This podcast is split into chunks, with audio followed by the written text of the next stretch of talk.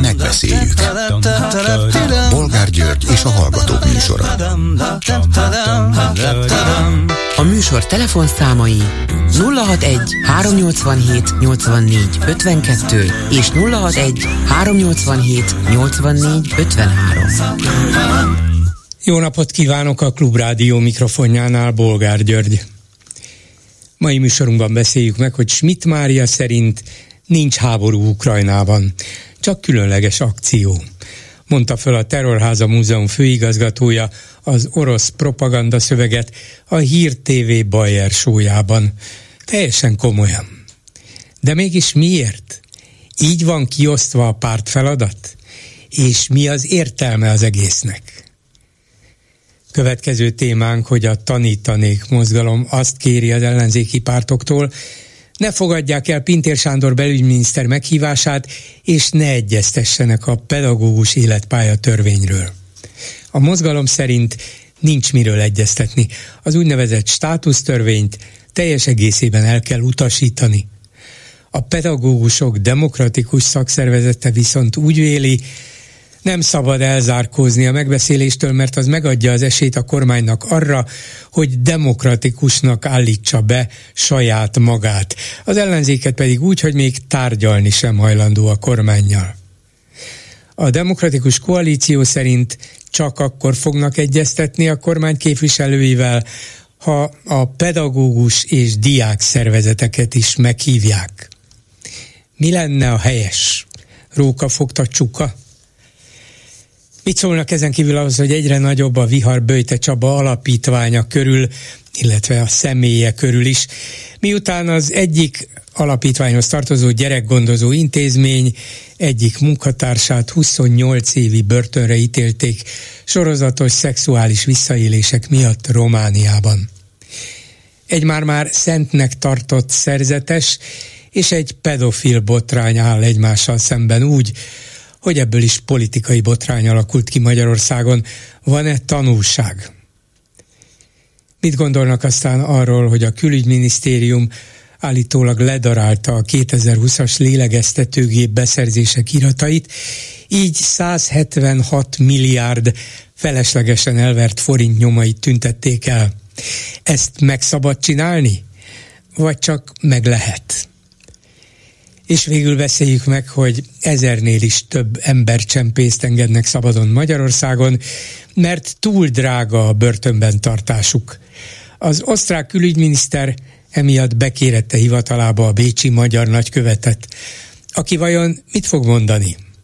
Hogy a magyar kormánynál senki nem ellenzi jobban a migrációt, viszont támogatjuk az embercsempészek szabad mozgását Európában? Nem szakad rájuk az ég és a szerb határon felállított kerítés? Telefonszámaink még egyszer 387 84 52 és 387 84 53. Háló, jó napot kívánok! Jó napot, bolgár úr, távem a hölgyeknél. Én a ledaráláshoz jelentkeztem, de lenne egy pár téma, amihez hozzászólnék. Nem, négy óráig még nem olvastam sehol se, hogy valaki kijelentette volna, mint politikus, hogy miniszterelnök ugye a törvényeket mindenkinek be kell tartania. Tehát ezt mikor fogják megtenni már? Ezt a ledarálásra érti? Igen, hát uh-huh. törvénytelen, nem? Lehet, hogy most megy a parlament, lehet, hogy ott már valaki elmondta ezt. Hát ugye tudjuk, hogy a törvények azért nem mindig feketék-fehérek, és biztos, hogy lehet valami olyan csűrt csavart jogszabályra hivatkozni, amelynek értelmében ez nem is törvénytelen, vagy nem is annyira törvénytelen, vagy lehet, hogy ezt vagy azt sér, de törvényt az biztos nem, mert esetleg utólag megváltoztatták, úgyhogy fogok egy fél óra múlva beszélni Ligeti Miklós jogásszal, aki ugye a Transparency International jogi igazgatója, és ők kérték ki ezeket a, mit kiderült, megsemmisített adatokat, fájlokat, írományokat, és biztos, hogy ő tudja, hogy mi a fenére hivatkoztak, de igaza van, tulajdonképpen mindegy, mert hogy ez alapvetően és szellemében, lényegében törvénytelen, az biztos. Hát pláne akkor, amikor ugye megvették a gépeket, tehát visszamenő hatályú törvénykezés nincsen, ugye? Hát az nincsen, de hogy a papírokat hát akkor... meddig tartják meg, az, azt lehet utólag is jó, de amikor még meg kellett csinálni a papírokat, akkor még más volt a jogszabály, és ugye, hogyha megváltoztatják, az visszamenő, és egyébként a Orbán Viktor mondja mindig a parlamentben, hogy a törvényeket mindenkinek be kell tartani. Ó, bizony, igen. Hát kivéve, erre, kivéve erre nekik. Én, én semmi másra nem alapozok. Bolgár úr, még lenne egy-két téma, nekem a DK-nak az óriás plakátja, amire a Boer Tamás is azt mondta, hogy hát ez így nem nem tudom, hogy ennek mi értelme volt, hogy a Dobrev Klára az ad, a Orbán Viktor meg csak infláció, vagy nem tudom, hogy szerepelt ez a plakáton, igen, de igen, valami. Igen. De valami Orbán ilyesmi, emeli az árakat, Dobrev jó, a fizetésedet nem fogja. tudom, hogy én egy egyszerű ember vagyok, egy egyszerű dolgozó, tehát nekem azért most nem akarom magam itt fényezni, de ez szerintem mindenkinek ennél sokkal jobb plakáttervei lettek volna, elég lett volna csak annyit felírni, hogy az uniós infláció ennyi százalék, és akkor elkezdeni, hogy és a szomszédaink. Ukrajna, Románia, Szerbia, Bosz, vagy Horvátország, Ausztria, Szlovákia, és fölírni, hogy mindenhol mennyi százalék. És akkor odaírni, hogy mi az uniós Igen. Ennyi, és a másikon nem, nem, nem kellett volna, tehát megint miért kellett ezt a hülyeséget csinálni, mert minden, kinek ad a Dobrev pénzt nekem, aki dolgozok egy multinál? Hát az életben nem tudna csak akkor, hogyha oldanak olyan törvényt kétharmaddal, hogy már pedig nem minden embernek föl kell emelni a fizetését 500 ezer nettóra, vagy igen, 780 bruttóra. Tehát ez, ez meg megint egy ilyen populista, és elvettek rá egy csomó pénzt, Ugye Mindegy. én is, én is megkérdeztem, én is, nem ilyen gazdagok, én is megkérdeztem ugye Barkóci Balástól, aki a szóvivőjük, hogy mi értelme volt ennek. Azt mondja, hogy ilyen egyszerű üzeneteket kell küldeni azokon a kis településeken, ahol az emberek jó része lényegében csak foszlányokban kapja, de gyakorlatilag csak is a kormány propagandát, és ez egy könnyen érthető, lehet, hogy nem mindenben és nem most teljesíthető üzenet, de, de talán elgondolkodtatja azokat, akik eddig úgy él. gondolkodtatja. Egyből Én nekem is vannak kétségeim, persze. De arra, de arra nem tud mit mondani, hogy az uniós átlag x százalék, Romániába, Szlovákiába, attól függ, hogy melyik ország részben van kitéve, oda itt meg ennyi százalék. Tehát e- ez nem igaz, hogy két számot nem tud az ember összehasonlítani, hát mindenki hülye, én tudom, de azért hát ha két számot össze tudnak ö, hasonlítani, de tényleg miért is van ez, hogy az Unióban x százalék, Romániában ennyi, nálunk meg ennyi. Tehát Ja, ebben önnek igaza van, ez hatásosabb, viszont nincs benne a demokratikus koalíció és Dobrev Klára. De nem érdekel már, hogy nincs benne, a, meg nem is a demokratikus koalíció csinálja meg az Dobrev Klára, hanem a, az összes ember, aki annak idején nyert, nem igaz, hogy nem tudtak létrehozni egy alapot, amiben pénzt raknak be, a önkormányzatnál is elég nagyokat nyertek ahhoz, hogy kiadjanak egy, egy újságot, vagy támogassák a nyomtassak mozgalmat, tehát tényleg itt tényleg ennyire tökéletlen emberek vannak, vagy csak ennyire az a lényeg, hogy mindegyiknek legyen titkársága. Tehát komolyan mondom, hogy mi pénzt el lehetett volna, oda lehetett volna adni annak az úrnak, aki ugye a nyomtasban szokott ön is beszélgetni igen, vele. Igen, igen. Hát csak mindenhova, csak minden, nem tudom hány választókörzet van Magyarországon, tehát most nem csak a kicsik, tehát a településeken is mindig van, hogy nem igen, tudom hány van. Olyan 11 csak ha mindenhol körül. lenne igen. négy embere, és mindenhol csak minden héten kivinnének egy ilyen kétszer két oldalas kis kiadványt, nem igaz, hogy nem lenne rá pénz és a Fidesz is így csinálta, hogy mindenhol volt neki legalább két embere. Az ellenzéknek legyen mindenhol, minden egyes ilyen körzet, és nem hiszem, hogy nem találnának négy ilyen embert, mert még én is azt mondanám, hogy ugyan beválom édesanyámmal. Uh-huh. Miért nem? Igen, ez a 11 ezer szavazókörben legalább két ember, végül is Neked össze lehetett... Legyen négy bolgár Igen, igen. De össze legyen lehetett négy, szedni még a... Lesz, igen. megfázik, igen. stb. nem ér rá, de kettő abból mindig ráér, aki minden héten elviszi felváltva, és bedobja a postaládákba. Nem igaz, hogy nincsen rá pénz. Nem tudom elképzelni, hogy a Karácsony Gergelyék nem tudják fölrakni a buszokra ezeket, a, amit most itt elmondtam, hogy az Unióban ennyi a infláció, nálunk ennyi az infláció. Igen, én is azt gondolom, hogy ilyen nem egyszerű és nem drága közös akciókkal lehetne egy kicsit változtatni az emberek gondolkodásán. Egy kicsit. De akkor miért nincs, miért nincs? Miért ez a fontos hát, tényleg? Mert tényleg az ember már ebbe fásul bele, és azt fogja mondani, hogy ha elég volt, tényleg menjetek francba, mind egytől egyig, úgy, ahogy van. Polgár elmondom magának, hogy miért nincsen, mi a baj az egészségügye. Jó, van egy jó, nagyon jó, jó, jó kollégám, akinek a szülei pont most sajnálatos események miatt valami csípőprotézis műtétre várnak. És nagyon nagy felháborodás volt, hogy mennyi idő, és akkor előtte vannak vizsgálatok, amiket meg kéne csinálni, oda mennyi idő még bejelentkezni, meg elmenni, mert ugye kisváros, és akkor a nagy megyeibe kell menni. Na most tudja, hogy miért nincsen nálunk orvos? Hát sok oka van annak, de mondja, hogy Jó, ön szerint ők egyébként Fidesz szavazók, tehát csak azért mondom, tehát ők elmondták, azért nincs orvos, mert a Viktor adott nekik rengeteg pénzt, de ezeknek az Isten pénze nem elég, és elmentek.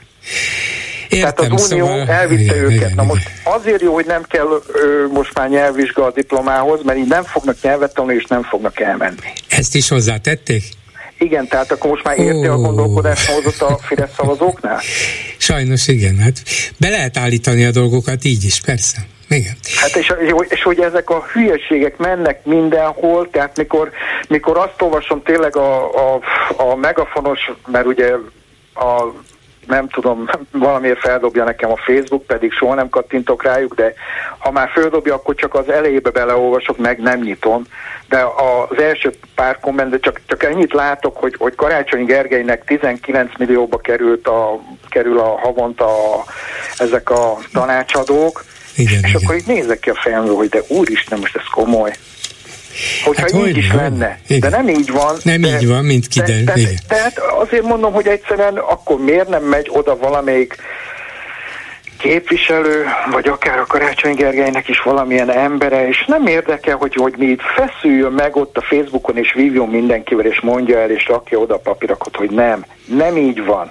Tehát egyszerűen tényleg az ember lássa már azt, hogy neki állnak dolgozni, neki állnak csinálni valamit, biztos, hogy csinálnak, kapnak valamit. Na de ezt nem értünk teszik, hanem azért, hogy megmaradjon meg az állásuk. Lehet, hogy nem vagyok pozícióban, tehát lehet, hogy én is azt mondanám, de jó, keresek havonta ennyit, hogy kit érdekel. Tessék, lássik, csinálnék valamit. Tehát itt, itt megint csak abból lehetne majd, majd valamit csinálni, hogyha tényleg ha tényleg jönnek a civilek, vagy, vagy akármi, mert, mert egyszerűen csak Juhász Péterekkel lehetne elérni dolgokat, meg hasonló kaliberű emberekkel, vagy akik már visszavonultak a politikától. Na, de látja, de... hogy vele se lehetett. Ez a baj, hogy... Hát nem lehetett, de, de csak ilyen embereknek van hitele már az én szemembe. Érti? Már az én szememben nem hiszem el, hogy Bolgár úrnak biztos, hogy van egy-két politikus, aki hiteles, de de komolyan de, mondom. De ez így tovább biztos, hogy nem kecsegtet sikerrel, valami mást kell kitalálni. Nincs eredmény, nincs igen, eredmény. Így van, igen, igen, igen. Hát köszönöm, köszönöm. Gondolkozzunk köszönöm. közösen, hogy mi vezethetne eredményre. Én is ezen töröm a fejemet, tudom, hogy önök is, és még nem álltunk elő a megoldással, de próbálkozzunk. Köszönöm szépen. Minden jót. Viszont hallásra. A telefonnál pedig Parászka Boróka, erdélyi újságíró, a HVG munkatársa, szervusz. Jó estét, vagy jó napot kívánok. Igen.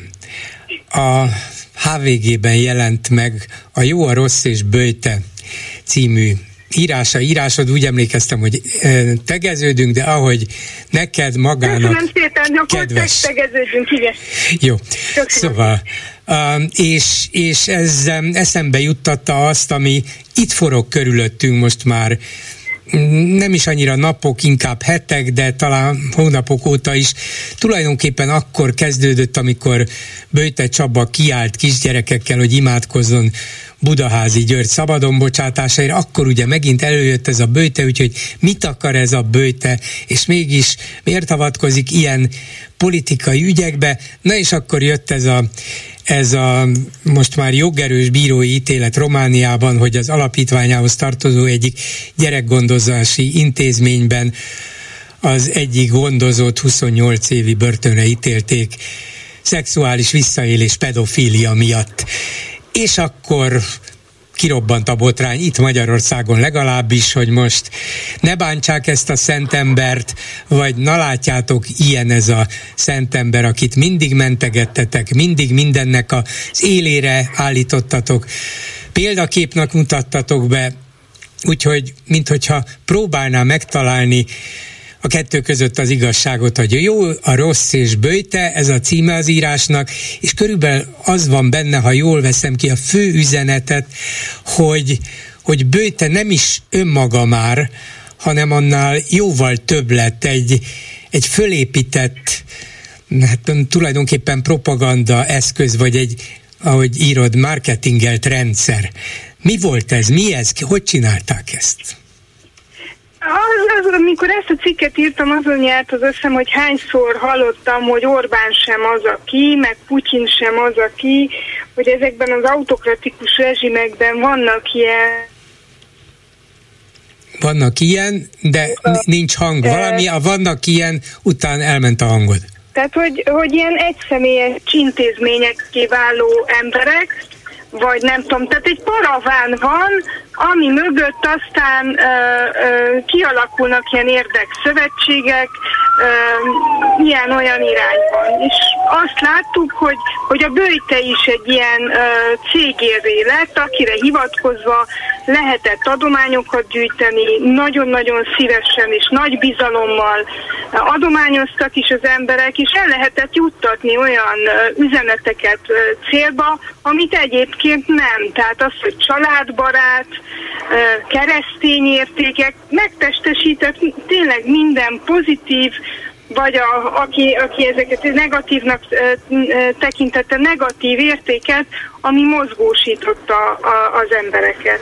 De hát közben az a dráma és tragédia, hogy mindezek mögött valós gyermekvédelmi ügyek vannak, meg szükségletek vannak, és ez egy külön magyar dráma, hogy ezt Erdély ügynek tekintjük, és nem vesszük tudomásul, hogy Bőte Csabának Magyarországon is van intézménye, Csobánkán például, és hogy ezek nem speciálisan magyar ügyek, mint hogy a gyermekszegénység és a gyermekek elleni erőszak sem erdélyi ügy speciálisan.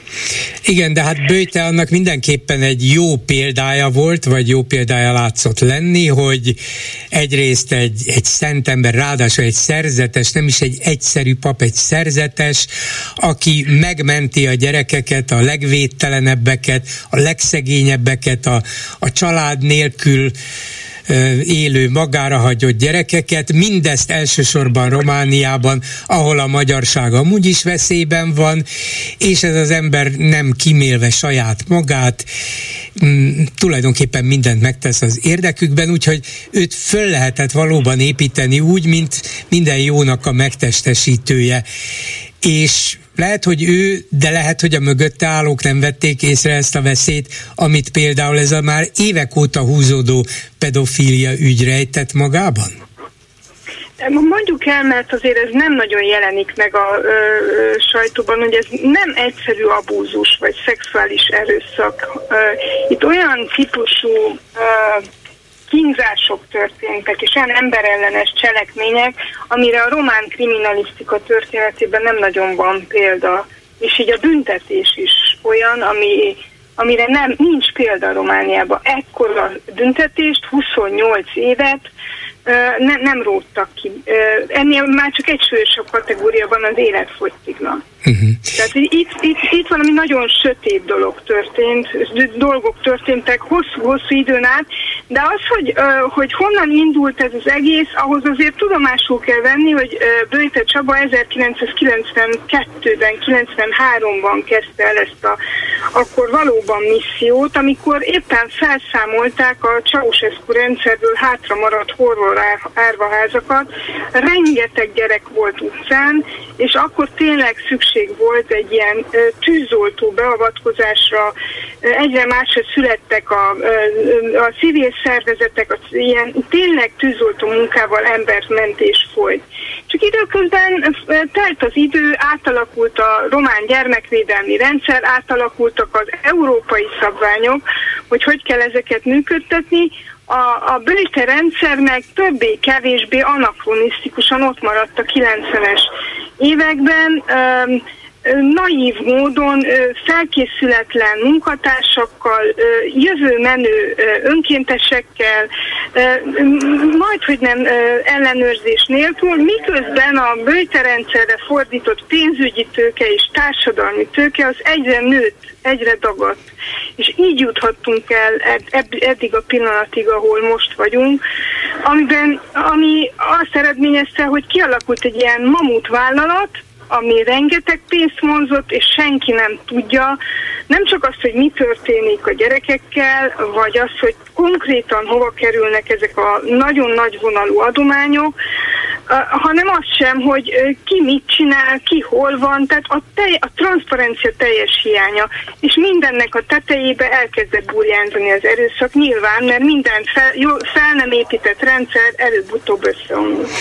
A dolgot ugye az is súlyosbította, hogy, vagy súlyosbítja, hogy ezt a hatalmas rendszert Bőte Csaba legalábbis a külső szemlélő és a külső jelek alapján egy személyben, kézben tartja, irányítja, szóval ez egy egy személyes, ha tetszik, óriás vállalat, vagy vállalkozás, vagy mindegy alapítvány lett, és ebben a konkrét ügyben pedig szinte az utolsó pillanatig kiállt a megvádolt és elítélt munkatársa mellett, mondván, hogy neki hitt, és a panaszoknak meg nem. És ez kétszeresen is rossz fényt vetett rá. De úgy látszik, most a legutóbbi nyilatkozataiból, vagy, vagy megszólalásaiból, vagy beírásaiból, bejegyzéseiből is, hogy nem igazán vonta le ebből a következtetéseket. Van-e valami valamiféle visszhangja ebben a, ennek a romániai magyar közéletben?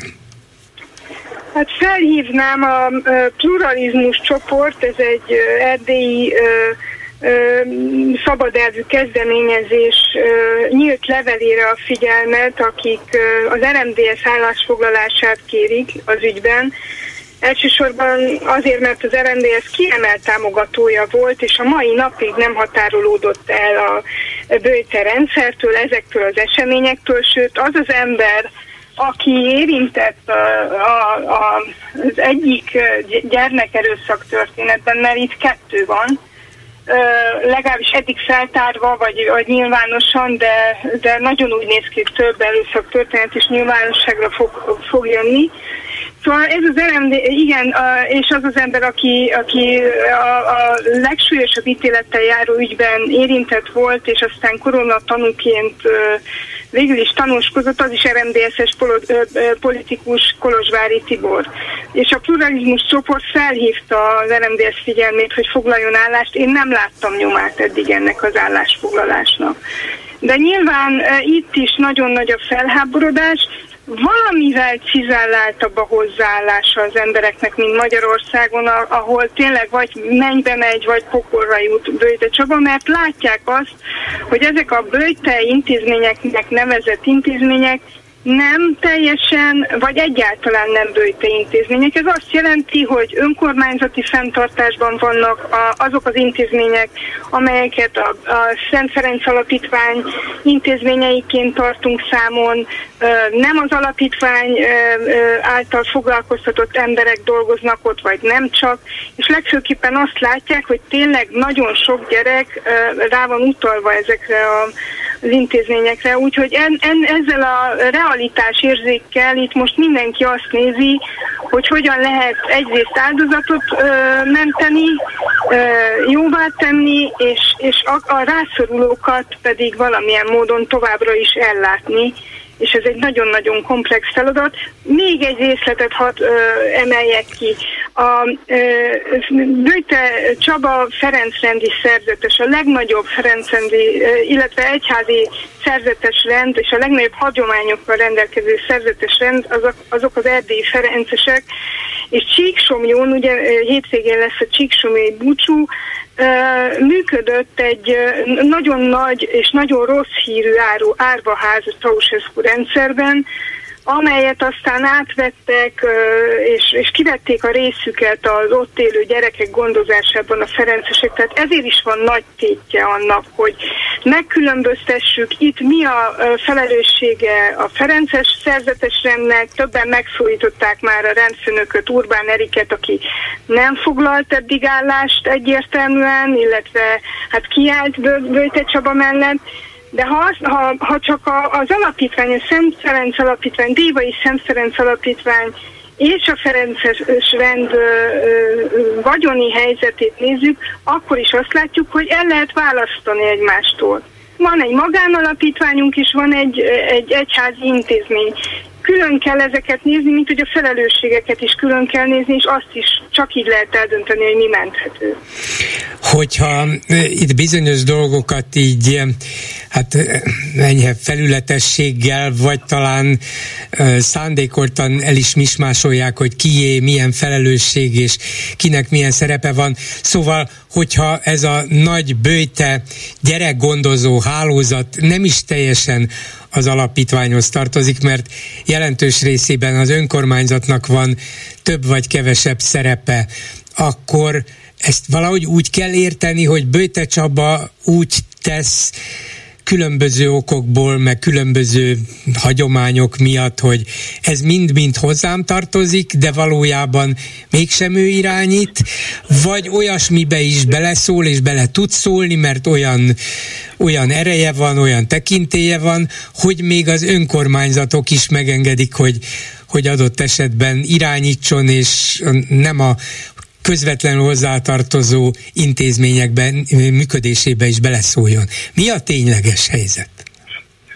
Egy beszédes példát hadd mondjak, mindenki bőjte árvákról beszél, holott a gondozásban vagy ellátásban részesülő gyerekek nagy része jogi értelemben, de nagyon gyakran ténylegesen sem árva vannak szüleik, vannak állam által kinevezett gondozóik, nevelőszüleik, és nem egy intézményrendszer látja el őket, vagy visel értük jogi felelősséget.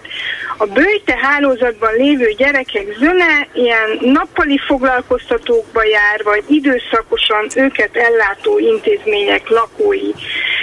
De hát nyilván mindenki nagyobb lelkesedéssel adományos, hogyha itt ilyen még mindig a 90-es évek vagy a 80-as évek Ceausescu korszakában látott árvákra gondol, de, de nem erről van szó.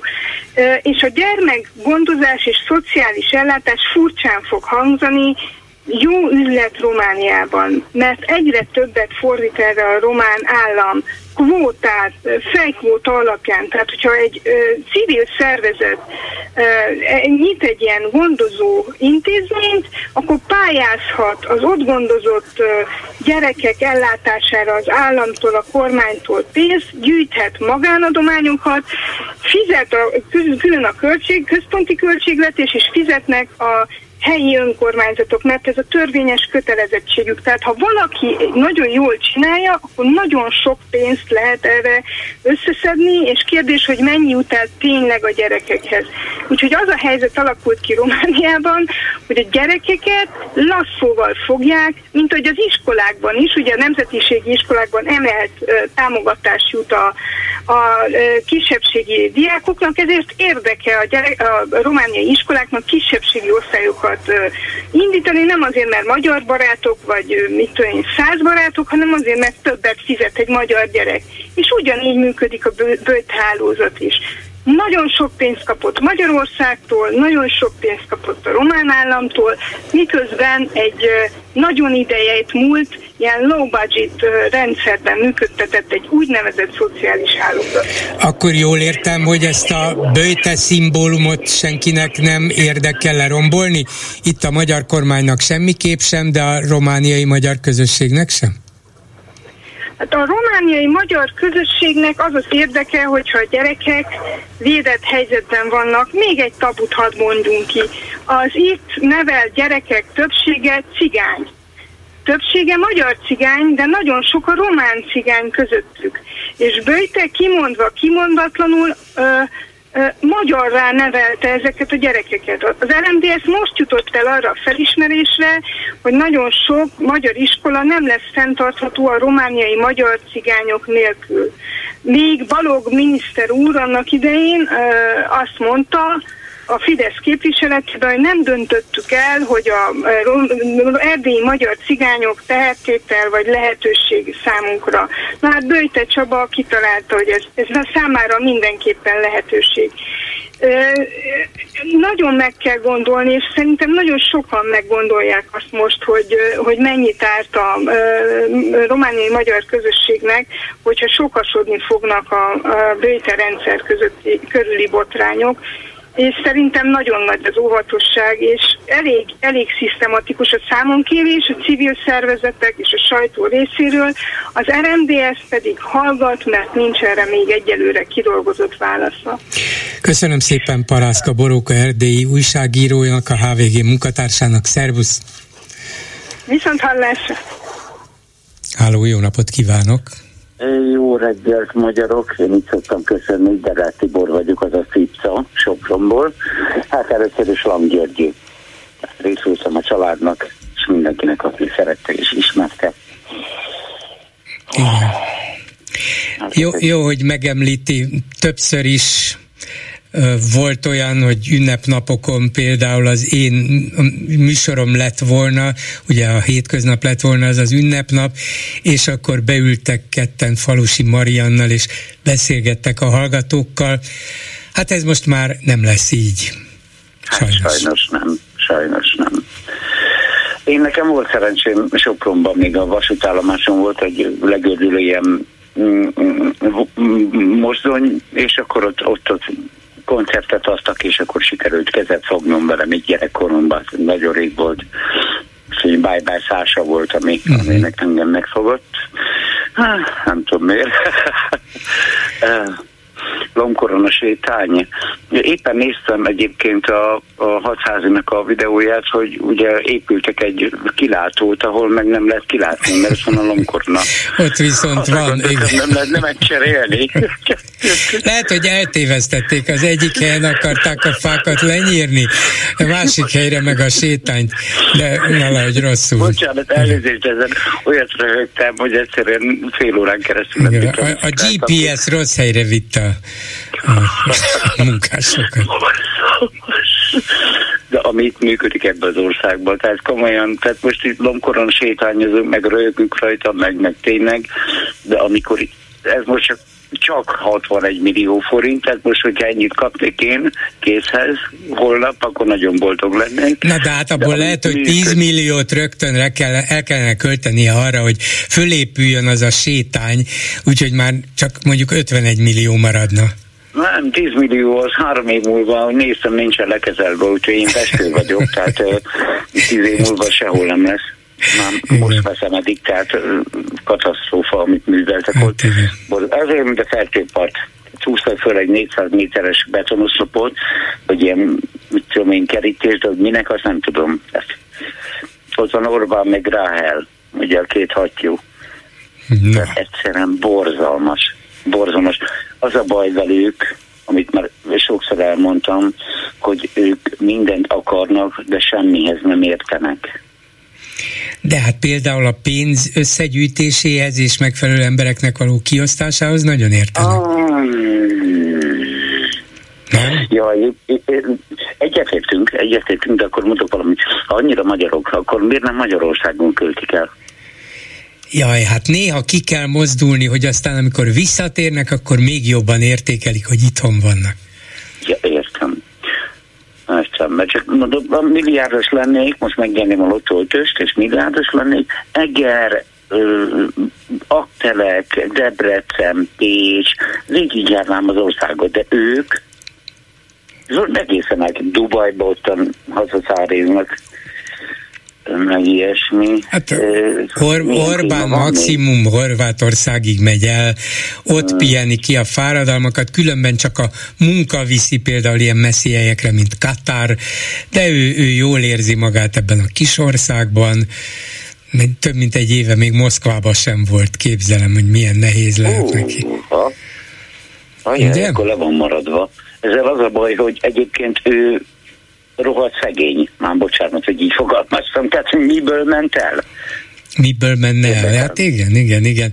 Ezért megy csak Horvátországba, pontosan, és csak azért áll meg az állami vagy katonai repülőgép Horvátországban, mert ő nagyon szegény.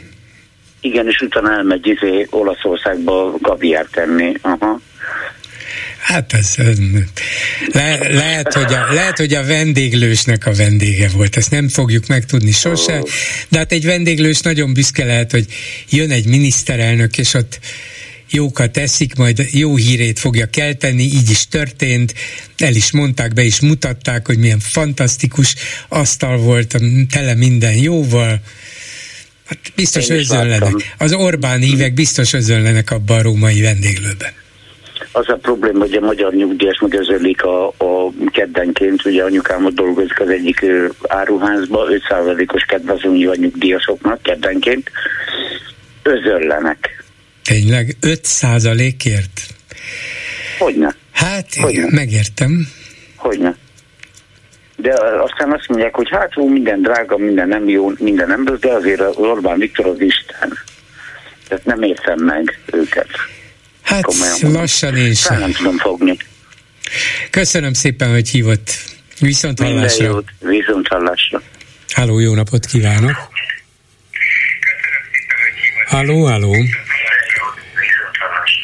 Mm, visszahallom magamat, csak a telefonálót nem hallom. Ha a telefonba beszélne, uram vagy asszonyom, akkor hallanánk egymást. De hát ez így nem fog menni, mert kétszer engem hallgatni egymás után, ráadásul a második verzióban már sipolással és távolról, alig kivehetően, hát az nem jó, ezt nem kívánom a hallgatóinknak, úgyhogy akkor, akkor ezt a hallgatót félretesszük, és majd talán megpróbálkozunk másodszorra vele a hírek után, de addig is a telefonszámaink 387 84 52 és 387 84 53. A vonalban pedig Ligeti Miklós, a Transparency International Magyarország jogi igazgatója. Jó napot kívánok! Jó napot kívánok! Hát nincs könnyű dolga egy ilyen korrupció ellenes szervezet egyik vezetőjének, mert lép egyet jobbra, ott is van valami, lép egyet balra, ott is van valami, hátra néz, ott is van valami, a jövőben, nem is tudom, hogy a jövőben mere nézni, mert ott is lesz valami. Szóval össze-vissza lépegetnek, és mit találnak, pontosabban mit nem? Hát például iratokat nem találnak 2020-ból. Vagyis, hogy az egyik nagy lélegeztető gépbeszerzésnek a, az iratai állítólag megsemmisültek, vagy pontosabban nem gyulladt ki a ház, hanem megsemmisítették őket, mégpedig egy fontos intézménynél úgy hívják, hogy külgazdasági és külügyminisztérium. Tessék mondani, azon kívül, hogy ez lehetséges, szabad is? Hát, ha van pár percünk beszélgetni, van. és én remélem, hogy van, akkor belebocsátkoznék némi joglogikai jogfejtésbe, nem elijesztve a kedves hallgatókat. Szóval ez az ügy, ez többek között arra is rávilágít, hogy a, az államhatalom képviselői megtanulták, hogy hogyan kell kezelni az ilyen okvetetlenkedő, akadékoskodó civileket. Ja, először a sajtó útján történő kezelést tanulták meg, amikor rájöttek arra, hogy szükségtelen mindig Igerből vagy valami rosszul értelmezett számukra az ő szempontjunkból rosszul értelmezett sajtóetikai kötelezettségtudatból állandóan megszólaltatni minket a kormányoldali sajtóban akkor, ha mondunk valami olyat, ami számukra kellemetlen. Hát mennyivel egyszerűbb elhallgatni ezt, ugye már réges, nem hívnak minket a saját eredményeinket, mondjuk egy Magyarország lett az Unió utolsó helyezettje a korrupcióérzékelési indexben témát kommentálni mondjuk a Hír tévén. Évekkel ezelőtt még működött az a belső kényszer a kormányoldali sajtón, és hogy ilyenkor jól meghívnak minket, és akkor megpróbálnak lealázni, amivel tulajdonképpen csak annyit érnek el, hogy mi magunk visszük át az ő felületükön keresztül az üzenetet a túloldalra. Ma már rájöttek arra, hogy agyon kell hallgatni, nem kell minket oda meghívni. A jogi eljárásokban az ugye ez egyetlen civil eszköz arra, hogy az igazságot ne próbáljuk kideríteni, ez a közérdekű adatok igénylése és a bíróság előtti perindítás akkor, ha nem adják oda az adatokat. Ezekben az eljárásokban azért hosszabb ideig tartott megtanulni a megfelelő trükköt. Általában azzal próbálkoztak, hogy előhívtak egy megtagadási okot, hogy azért nem adják ki, mert nemzetbiztonság, vagy azért nem adják ki, mert központi pénzügyi érdek, vagy külügyi kapcsolatok veszélyeztetése üzleti titok, és akkor ment a bíróságon az adók-kapok egy másfél, akár két éven keresztül, de mindig az derült ki, hogy ha nem módosítják külön a törvényeket, és ha módosítják, akkor se feltétlenül, ezek a megoldások, ezek a kísérletek a bíróságokról lepattannak.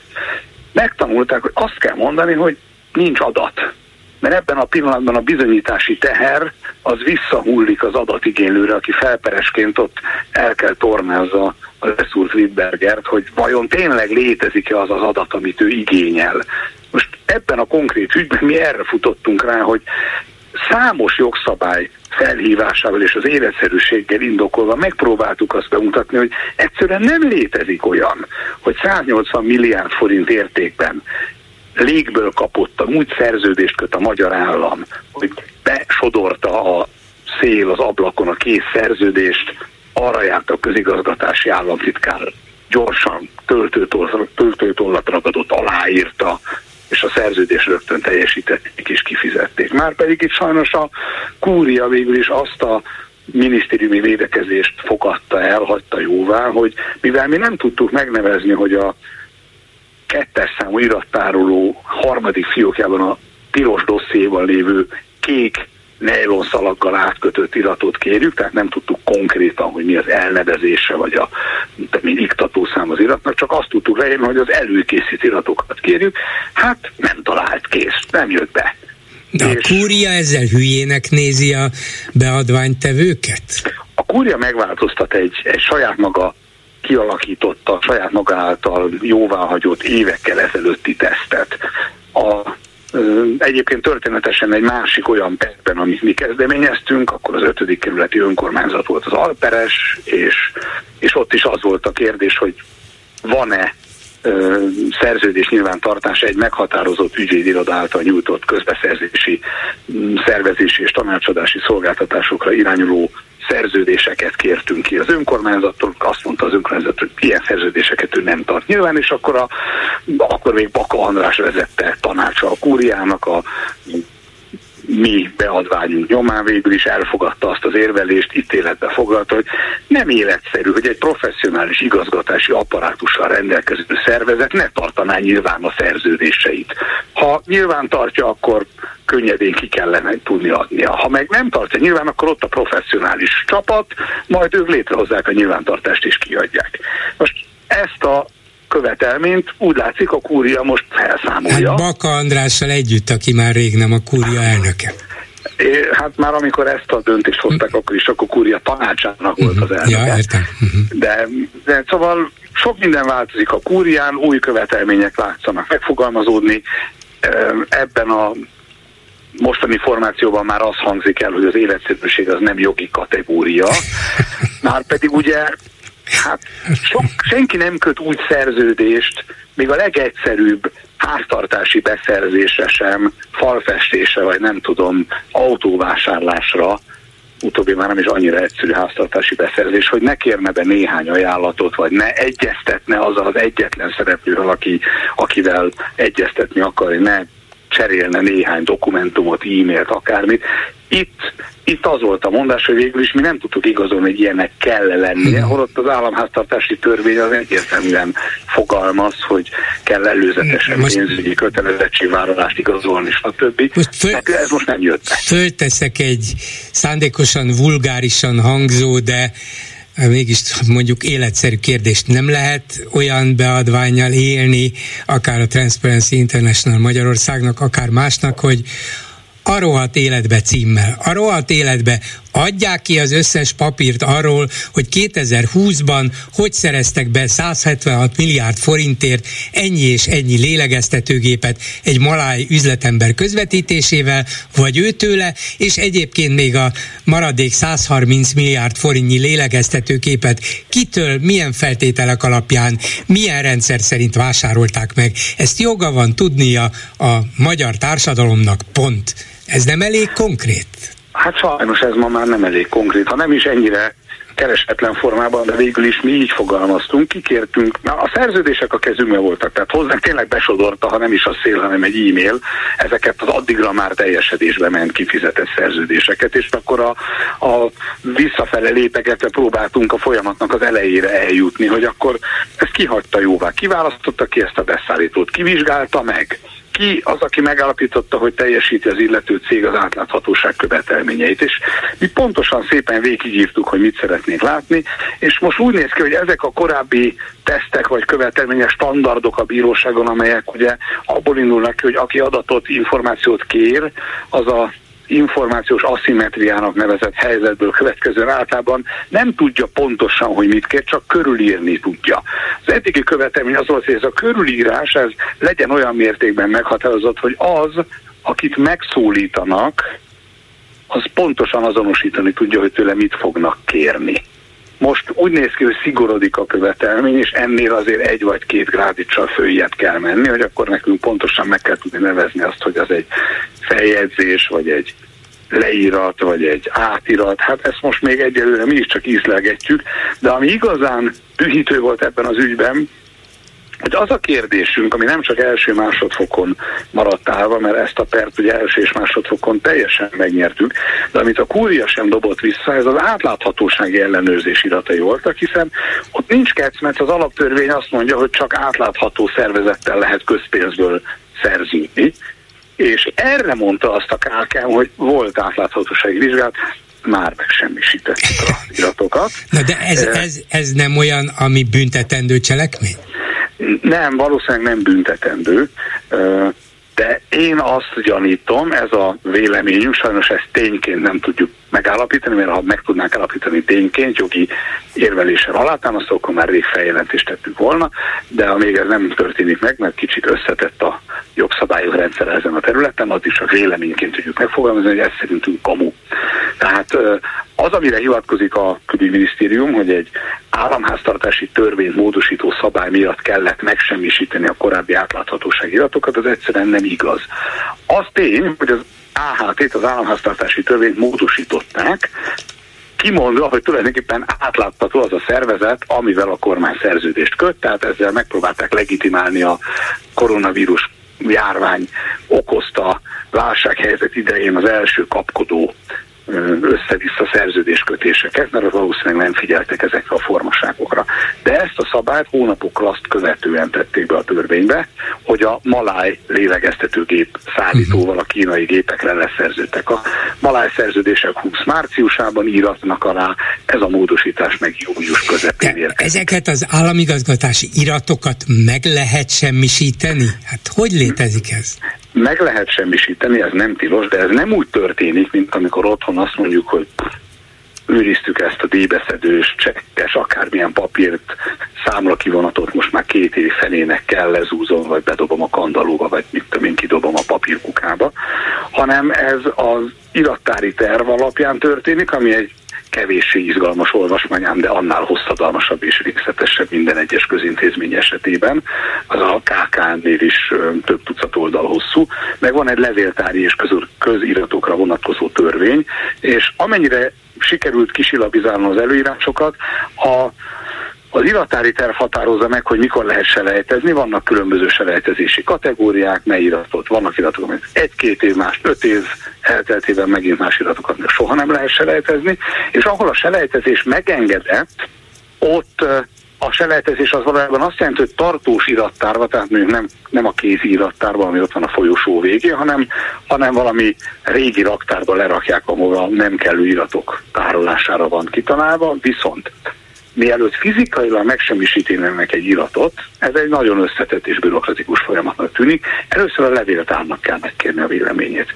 Tehát hivatalos iratot ledarálni vagy elégetni, akkor lehet, hogyha a levéltár ez hozzájár.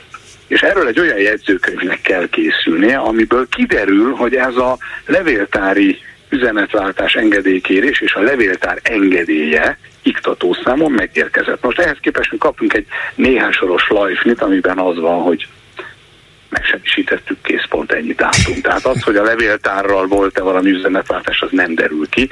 Ezért gondoljuk azt, hogy hát finoman szólva ez egy nagyon megkérdezhető és súlyosan szabálytalannak tűnő eljárás, ami ha igaz, akkor azért problémás, mert valamit lezúztak, amit nem lett volna szabad, de én inkább azt valószínűsítem, hogy ez egy kitaláció, ami vagy azt van hivatva leplezni, hogy nem is történt meg az átláthatóság, átvilágítás, és akkor a soha létre nem jött iratokat úgymond megsemmisítették, tehát ennyi volt, vagy ilyen módon akarják tovább titkolni ezeket a ténylegesen egyébként létező, csak nekünk át nem adott iratokat. Hát minden esetre egyik nagyobb botrány a másiknál már nem nagyon van időm rá, de nem tudom nem megkérdezni, hogy az az integritás hatás, hatóság mellett működő korrupcióellenes munkacsoport, amelynek ön is az egyik civil tagja, pontosabban a Transparency International Magyarország. Nos, ennek három tagja lemondott azért, mert a kormány korrupció ellenes stratégiája illetve annak kidolgozása, ez nem nyilvános, és, és nem lehet úgy tulajdonképpen ezt véleményezni, hogyha valami nem kerül nyilvánosságra, ebben az esetben szinte lehetetlenné válik a normális, ha tetszik, üzemszerű működés, vagyis három civil távozott és hát önnek is voltak fenntartásai a kezdet-kezdetén, ezek után, hogy egyre kevesebben maradnak ott, mi a, mi a stratégia? Hát voltak is, meg vannak is fenntartásaim, de azért pontosítsuk. A három civil távozó közül kettő, Esősi Zsombor, aki a közgazdasági társaság képviseletében volt ott, ha jól tudom, vagy legalábbis ez a főállása, és Fonyódi Krisztián, aki individuális tag volt, nem megnevezett, ha jól tudom, gyógyszeripar területén működő cégnek a dolgozójaként, vagy nem is a dolgozóként, hanem ez volt a főállás az ő esetében uh-huh. is. Ők nem indokolták, hogy miért távoznak, tehát nem tudjuk, Csak hogy a Budapest Intézet vezetője. A Budapest Intézet igen. vezetője, Reszkető Petra a stratégia kidolgozásának a hiányosságai, valamint az elégtelenségével kapcsolatban távozott. Na most Fonyódi Krisztián egyébként tudtam már nem is nagyon vett részt a stratégia véleményezésében, most, hogy Esősi Zsombor megtette vagy sem, azt nem tudom, a civil véleményezésben már nem működtek közre. De azt nem tudjuk, hogy mindenki elégedett vagy elégedetlen volt-e a munkával, mert, mint mondom, Esősi Zsombor és Fonyódi Krisztián ebben már nem, nem volt jelen. A, az való igaz, hogy ez a nemzeti korrupciós stratégia tervezete, illetve az, ahogy ez éppen kidolgozódik, vagy ahogy az észrevételezése zajlik, ez inkább egy bizarr kabaréra emlékeztet, mint sem valódi stratégiai tervezésre. Itt az történt, hogy a kormány, mint a stratégiát tervező intézmény felkérte az integritás hatóság elnökén keresztül a korrupció ellenes munkacsoportot, hogy a munkacsoport adjon véleményt a tervezetről. A civilek, a Budapest Intézet is, K-Monitor is, Transparency is, átlátszó.hu is, egyébként a közbeszerzési uh, tanácsadók egyesülete is, és a többi individuális civil tag, tehát hogy Sándor Tamás és Sázsi László is tudtommal uh, adott véleményeket, tehát mi ezzel dolgoztunk, foglalkoztunk, épp egyébként uh, Budapest Intézet volt az, aki a civilek álláspontját összefogta, és így készült egy egységes civil vélemény. Az állami tagokat képviselő személyek nem készítettek a stratégia tervezetére véleményt, ez végül is érthető, hát ők ugye a kibocsátói szerző oldalon szerepelnek, miért véleményeznék meg a saját munkájukat, majd, majd döntenek a mi észrevételeinkről. Most ahelyett, hogy felküldtük volna a kormánynak a civil álláspontot, munkacsoporti álláspontként esetleg feltüntető, hogy mely munkacsoporti tagokhoz kötődik. Inkább az lett belőle, hogy az állami tagok egy kicsit úgy észbe kapva voltak állami tagok, akik kicsit sértetten, hát a GVH még külön címzett véleményt is megfogalmazott ez ügyben, a gazdasági versenyhivatal. Elhatároztak, hogy akkor ők is véleményezik nem a stratégiai tervezetet, hanem az arra adott civil vélemény, tehát lesz egy vélemény a véleményről, és majd ezt fogjuk felterjeszteni, és közben persze nincsen az idei évre elfogadott munkatervünk, mert valamiért azt nem bocsátotta a munkacsoport vezetése szavazásra a munkacsoport utolsó ülésén, egyébként munkatervi javaslatokat is csak a civil ö, szervezetek fogalmaztak meg, tehát a civil tagok, az állami tagok uh-huh. csak a törvényből fakadó kötelező tánclépéseket írták le egy papírra, tehát prózába tették át a jogi normát. Tehát kicsit féloldalas a működés, hogy finoman fogalmazza. Szóval emiatt a bürokratikus hókusz-pókusz miatt vesztette el a kedvét például a Budapest Intézet? A, a nyíltan közölt sajtóútján, én is a sajtóból tudtam meg, indokolásból az derül, hogy nála itt, itt volt az utolsó csepp, tehát idáig tartotta ezt értelmesnek. Most én sem feltétlenül tartom ezt sokkal értelmesebbnek, de egyelőre nem látok semmilyen olyan okot bekövetkezni, vagy olyan körülményt megvalósulni, ami ne lett volna ismert a pályázatunk leadásakor és a csatlakozáskor. Tehát az, hogy az állami tagok nem fogják az evező lapátot ugyanolyan erővel húzni ebben, mint a civil tagok, az, az, az várható volt, az hogy, az, hogy érzékenyen fogja érinteni az egyes állami intézményeket, hogyha egy ilyen véleményezési eljárásban azt írjuk, hogy általában a korrupcióni munkájukkal szemben vannak kívánnivalók még, ez is túlvalevő volt, szóval ezen most mi még nem lepődtünk meg.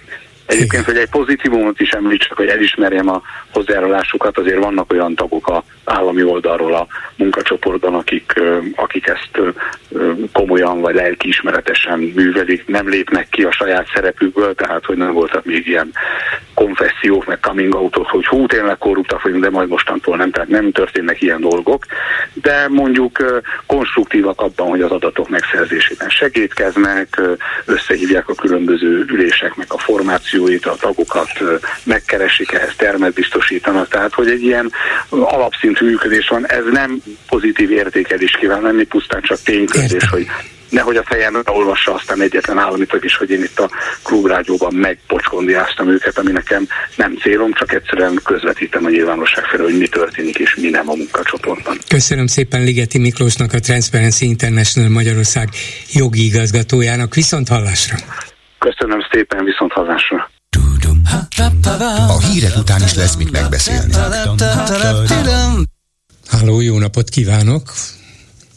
Halló, halló. Valakit halló. hallok a vonal. Igen, parancsoljon. Tiszteltem, Bolgár úr. László vagyok Budapestről. Hallgatom önt. Két dolog, melyikkel kezdjem? Ami a, a szívemet kinyírta, az a Langgyörgyi. Igen, hát... Langgyörgyi elment, és ő, ő nagyon jó ember volt. Én még annak elején dolgoztam, mint ilyen színpadépítő, tehát ilyen ródi, tehát csináltunk színpadokat ilyen fesztiválokon, és bulután odajött a Marian is és a Györgyi is, és megköszönte, hogy srácok, köszi, köszi, hogy hát mondom, ez a munkánk. Nem akarom azt mondani, hogy melyik cégnél dolgoztam, Feketén, Walton. Mi a, mi a maxima culpa? Ez, előtt már 20 évvel volt. De na, nagyon, nagyon, nagyon jó arc volt a György, és én, me, én megsirattam. Tehát... És az a fantasztikus, hogy, hogy amióta ilyen komoly beteg lett, és sztrókja óta már beszélni is alig tudott, itt nálunk a rádióban mégis csinálta hatalmas erőfeszítéssel, tudott beszélni, tudott itt lenni, ez, ez egészen különös, szerintem ez rádió történeti dolog, hogy, hogy ő ezek után is hajlandó volt, képes volt, akart műsort vezetni, akart. És, a, és a hallgatóink is kitartottak mellette. Szerintem ez egészen példátlan. Er, erre, de természetesen sok minden másra is lehet emlékezni, hogy ne, amikor teljesen egészséges volt, és akár színészként, akár énekesként nyilván sok mindenre lehet emlékezni, de ez a, ha tetszik, drámai utolsó felvonása az ő alkotó életének, ez egészen különleges. Hát úgy hívják, hogy életösztön. Igen. Mindenki tudta, hogy ez szklerózis multiplexje volt, plusz még rájött egy éve vagy másfél éve a stroke. Igen. Hát az sem volt egy habos torta. De azt mondja, hát ez az a gép, én akkor is élek. És ezt, ezt, ezt, ezt nem lehet tőle elvenni. És nagyon-nagyon olyan emberek voltak, nagyon ember volt György is, és Mari is megköszönték, hogy megcsináltak a színpadot, meg a, a hangosítást. Hát, ez a dolgunk. Jó, igaz, ne a kulpa, úgy felkap téged, hogy Valton. Mhm. Természetesen feketén dolgoztunk, akkor nem volt bekötve a Fideszhez ez a, ez a Valton. Most már be vannak kötve, tudjuk. Igen, igen, hát ez nem az ön hibája volt, hogy nekik dolgozott, nem tudhatta, hogy mi lesz belőlük. Hát és igen. különben is nem mindenki, aki a Valtonnak dolgozik, rossz ember, az se biztos, hogy rossz ember, aki a tulajdonosa, bár azt láttam, hogy éppen valahol olvastam két-három hónapja, hogy már az eredeti tulajdonos és kisebbségbe szorult túl jó üzletnek látszott, úgyhogy a, az Orbán rendszerhez legközelebbi emberek már átvették. Én, én, én ismerem az eredeti tulajdonost, a családnevét nem mondom el, a keresztneve Ádám. Uh-huh. Jó srác volt. Őt is bekóstolták fizetnikek, hogy kéne ez a cégöcsém, és akkor eladta. Pont. De már ennek az új tulajdonosnak is csak kisebbségi részesedése van, mert még közelebb kellett vinni a, a nagy emberekhez. Igen, igen. Másik téma a Marika, a drága. A Schmidt Mária. Igen. Azt mondta tegnap, vagy tegnap előtt, hogy, tegnap. Ő, hogy ez nem háború, ez csak egy különleges, különleges, művelet. különleges művelet, úgy van? Aha. Na most akkor. Én azt hiszem, hogy ez a csaj, ez a Mária, ez, ez történet professzor, ha jól tudom, nem? Igen, eddig stimmel. És a legújabban a köztársasági elnök asszony tanácsadója. Pláne. Ne tetéz, szokták volt mondani. 1849, ugye tudjuk, bejöttek a ruszkik, levették a magyar szabadságharcot. 1849. 1956 megint bejöttek a ruszkik, és megint levették a szabadságharcot. Nyilván ezek is Marikát követem, akkor ezek is csak különleges hadműveletek voltak. Magyarországot kinyitották 200 évre. Igen, a igen, igen és ez egy történet professzor, ha jól tudom, a, a hölgyemény. Az, az, az. Csak akkor azt nem értem, hogy a háború miatt hogy lehet Magyarországon különleges különleges állapot, hogy lehet ezt a rendkívüli helyzetet fenntartani, hogy rendeleti Háborús alapon, helyzet. igen, hogy, hogy rendeleti alapon lehet kormányozni. Hát ha nincs háborús veszélyhelyzet, akkor mi van? Különleges műveleti veszélyhelyzet? Igen, ön is tudja, hogy ezt egy ugyan, ugyanolyan 146 centis ember kell adta már egyszer a Reichstagba, úgy hitták, hogy Adolf, nem? A rendeleti kormányzás. Hát hm? sok, sok mindent eladott, igen. Hát ez az. Csak sok, sok embernek nem tűnik fel. Ez az. És most meghosszabbították azt hiszem megint egy hat hónapra, letelik, akkor megint jönnek a migránsok, Szeged külsőn bejön három-három arab, akkor megint meghosszabbítjuk, mert hogy a migráns támadás van, aztán meg megint a, a háborús veszélyhelyzet, de néha, néha nem értem nem őket, jó. néha nem értem őket, mondjuk el tudom képzelni, bár nehezen, hogy Schmidt Máriának ez magától jutott eszébe, és nem mondta senki, hogy talán ezt kéne erőltetni, de tegyük föl, hogy magától, de azt biztos, hogy a kormány találta ki, hogy el, szabadon engedjék a Magyarországon elítélt és börtönbe küldött külföldi embercsempészeket, ráadásul több mint ezer embert, miközben azt kiabálják most már nyolc éve, hogy hogy micsoda veszély fenyegeti Magyarországot és Európát, mi védjük meg Európát a migránsoktól, kerítést kell felhúznunk, ezek az embercsempészek micsoda szörnyetegek,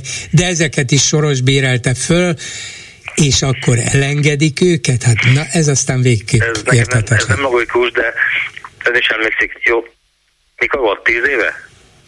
Tizenegy éve? A bizonyos azeri baltásgyilkos. Igen. Hát azt is elengedték, mert, mert miért? Mert csak. Tehát ezek, amit mondnak, azt sem hiszem, hogy kérdeznek. Hát, az előbb baltátékos a, a szavatását összeverte baltával, és megölte, mert az örmény volt, és az azeri és az örmény az ugye nem szereti egymást, azt tudjuk. És elengedték, alapvetően ez, ez egy élet, életfatyignal lett volna. Kiengedték, és az mag kitüntetés kapott, hogy meg, megölt egy örményt. Ön is tudja a sztorit, nyilván. Persze, persze. És most kiengedik az embercsempészeket, pedig mi védjük Európát, behoztak, mit tudom én, egy kis autóba beférnek 15-en. Behoztak, nem tudom, mennyit engedtek ki, kihoztak, behoztak 600 menekültet, csak kiengedik, mert hogy sokban fáj az eltartásuk a magyar börtönökben. De ugye ebben kétszeres üzenete van az egyik az, hogy bár komoly bűncselekményt követtél el, el is ítéltünk, de nem számít, menj Isten hírével, ez a többi magyar elítélt számára hát legalábbis furcsa, mert azt mondja, hogy jó, én is bűnt követtem el, engem is elítéltek, engem miért nem engedtek el? Az én eltartásom nem kerül sok pénzbe? Kettő. Ezek szerint az embercsempészés nem is olyan súlyos, úgyhogy nyugodtan csináljátok legközelebb is, majd elítélünk, megfogunk, elítélünk, majd újból szabadon engedünk. Hát micsoda, micsoda cinizmus ez, és még csak azt se értem, hogy megspórolnak néhány százmillió vagy egy-két milliárd forintot, ez nem lehet igazi ok. Mi a fene lehet-e mögött? Ö, és ez zom, Szerintem ők is benne vannak a bizniszben, csak én ezt nem akarom kimondani a telefonon, mert ezt is bemérik. Tudja na, na jó, hát akkor, akkor nem mondjuk, hogy benne vannak a bizniszben. Szerintem benne vannak. Értem, de ezt nem mondjuk. Én mondhatom. Ja, jó, nem jó, jó, jó. Köszönöm szépen, viszont hallásra. Legjobbakat vissza. A telefonnál Barkóci Balázs, a Demokratikus Koalíció szóvívője, az Árnyék kormány oktatási minisztere. Jó napot kívánok! Jó napot kívánok, köszöntöm a hallgatókat. Még mielőtt elkezdenénk beszélgetni, elnézést szokásomtól eltérően, hogy reflektálják az előbbi úra, ugyanis az Európai Ügyek Bizottságában ma pont ott volt Varga Judit igazságügyi miniszter, aki a magyar elnökség, a 2024. júliusától kezdődő magyar elnökség előkészítőiről számolt be, és ugyanezt a kérdést én is feltettem neki, hogyha a magyar elnökség egyik prioritása az illegális migráció megállítása, akkor hogy lehetséges az, hogy 2600 embercsempészt engedtek most szabadon, ami miatt egyébként már, hogyha jól tudom, akkor be is kérették Ausztriába a magyar nagykövetet és megerősítették a keleti határvédelmét. Miniszter asszony nem egyszer is egyen nem válaszolt erre, tehát kikerült a kérdés. Ezt egyszerűen meg lehet tenni egy parlamenti bizottság előtt, hogy ott van a miniszter, föltesz egy kérdést, és ő nem válaszol? Természetesen ott volt ugye Boka János államtitkár úr, Répási Robert államtitkár úr, Kovács Zoltán miniszterelnöki megbízott, hogyha jól mondom az ő titulusát, nem biztos. Mind a négyüknek feltettem ugyanezt a kérdést, de egyéb kérdéseket is egyébként azt, hogy mi indokolja azt, hogy a magyar elnökség prioritásai közé bekerült a keresztények védelme. Mondtam nekik, hogy mondjanak csak az elmúlt 13 évből egyetlen olyan esetet, amikor valami fajta komoly fenyegetés érte a magyar keresztény vagy katolikus közösséget. Mondtam, hogy én erről nem tudok, viszont a katolikus egyház lehet ismeret egy súlyosan eh, terhelő pedofil bűncselekményekről, amiket nem vizsgáltak ki, arról tudok. Feltettem többek között azt a kérdést, hogyha a magyar elnökség számára eh, prioritás a demokráciai mutatók javítása és a gyermekvédelem, akkor hogy lehetséges az, hogy a, az eredménytelen és érvénytelen gyermekvédelmi népszavazás miatt az Európai eh, Bizottság eljárást kezdeményezett Magyarország ellen hát nem az lenne a cél, hogy valódi gyermekvédelem legyen, és a demográfiai mutatókat ne úgy akarjuk megjavítani, vagy ne úgy akarjuk javítani, hogy közben az elmúlt 12 évben tömegesen hagyták el fiatal emberek nyugatra ezt az országot. Ezekre mind nem válaszoltak. Egyedül a környezetvédelemmel kapcsolatos kérdésemre mondta azt miniszter asszony, hogy én félreértem a környezetvédelmet, mert a környezetvédelem igazából iparosítás és munkahelyteremtés. Egyébként arra voltam kíváncsi, hogyha itt a törvénytervezetben a magyar prioritásként szerepel a környezetvédelem, akkor hogy lehet az, hogy a mai napig nincsen környezetvédelmi minisztériumunk, hogy Mészáros Lőrinc és Tróman barátjai lebetonozzák a Balaton és a Velencei tópartját, vagy az, hogy most már gombamód szaporodnak az akkumulátorgyárak Magyarországon. Tehát nyilvánvalóan a, a fideszes kommunikációra, a parlamenti munkára és a döntéshozatali mechanizmusokra jellemző az, hogy ezeket a kérdéseket nemes egyszerűséggel átugorják, viszont Fekete Győr András és Balassa Péter képviselőtársaimmal együtt megkaptuk azt, hogy mi szakmányban áruljuk a hazát, nekünk nincs nagy magyar szívünk, ugyanis ezt is megtudtuk, hogy a miniszterasszonynak nagy magyar szíve van, és a többi ilyen kommunikációi vagy geget is elsütögették velünk szemben. Hogy bírják most akkor én is eltérek egy kicsit a bár nem erről akartunk beszélni, de hogy bírják ezt a parlamentben? Most nem arra akarok feltétlenül célozni, hogy a hallgatók egy része szerint visszatérően nem is volna szabad ott benülni, de ilyenkor az ember tényleg ott tart, hogy a fenébe, hát most tényleg mi értelme van, amikor pofátlanul nem válaszolnak, és még ők vádaskodnak, a minimális kötelezettségeiket nem teljesítik, akkor mi értelme az egésznek? Hát én Gyurcsány Ferenc a saját pártának után szabadon azt tudom mondani, hogy egy háborúban, és itt természetesen a háborút idézőjelben téve nincs olyan, hogy a zsákmányolt fegyvereket nem használjuk fel. Mi, mint politikai párt nyilvánvalóan azért is indultunk a parlamenti választásokon, hogy utána a parlamentáris munkában részt vegyünk. Én azt hiszem, hogy ez mind a kormány és mind a közvélemény felé egy nagyszerű szembesítés, hiszen voltak bent különböző médiumok is ezeken a bizottsági üléseken, hogy lássák, hogy hogy zajlik a NER 12.-13. évében most már a döntéshozatal. Az, hogy hogy bírja, szerintem egy felett politikus azért nem túl szimpatikus, hogyha elkezd panaszkodni, ezzel szemben a fideszes politikusok rendszeresen arra panaszkodtak, hogy nekik ilyen ellenszélben kell dolgozniuk, mint amit mi biztosítunk, mondom még egyszer 13 év kétharmad után még mindig itt tartanak. Én azt hiszem, hogy nekünk nem csak feladatunk, hanem kötelességünk is, hogy ezekkel az ellentmondásokkal szembesítsük a kormányzatot és a kormányzat képviselőit. Na de ami miatt kértem egy kis interjúra, az a következő.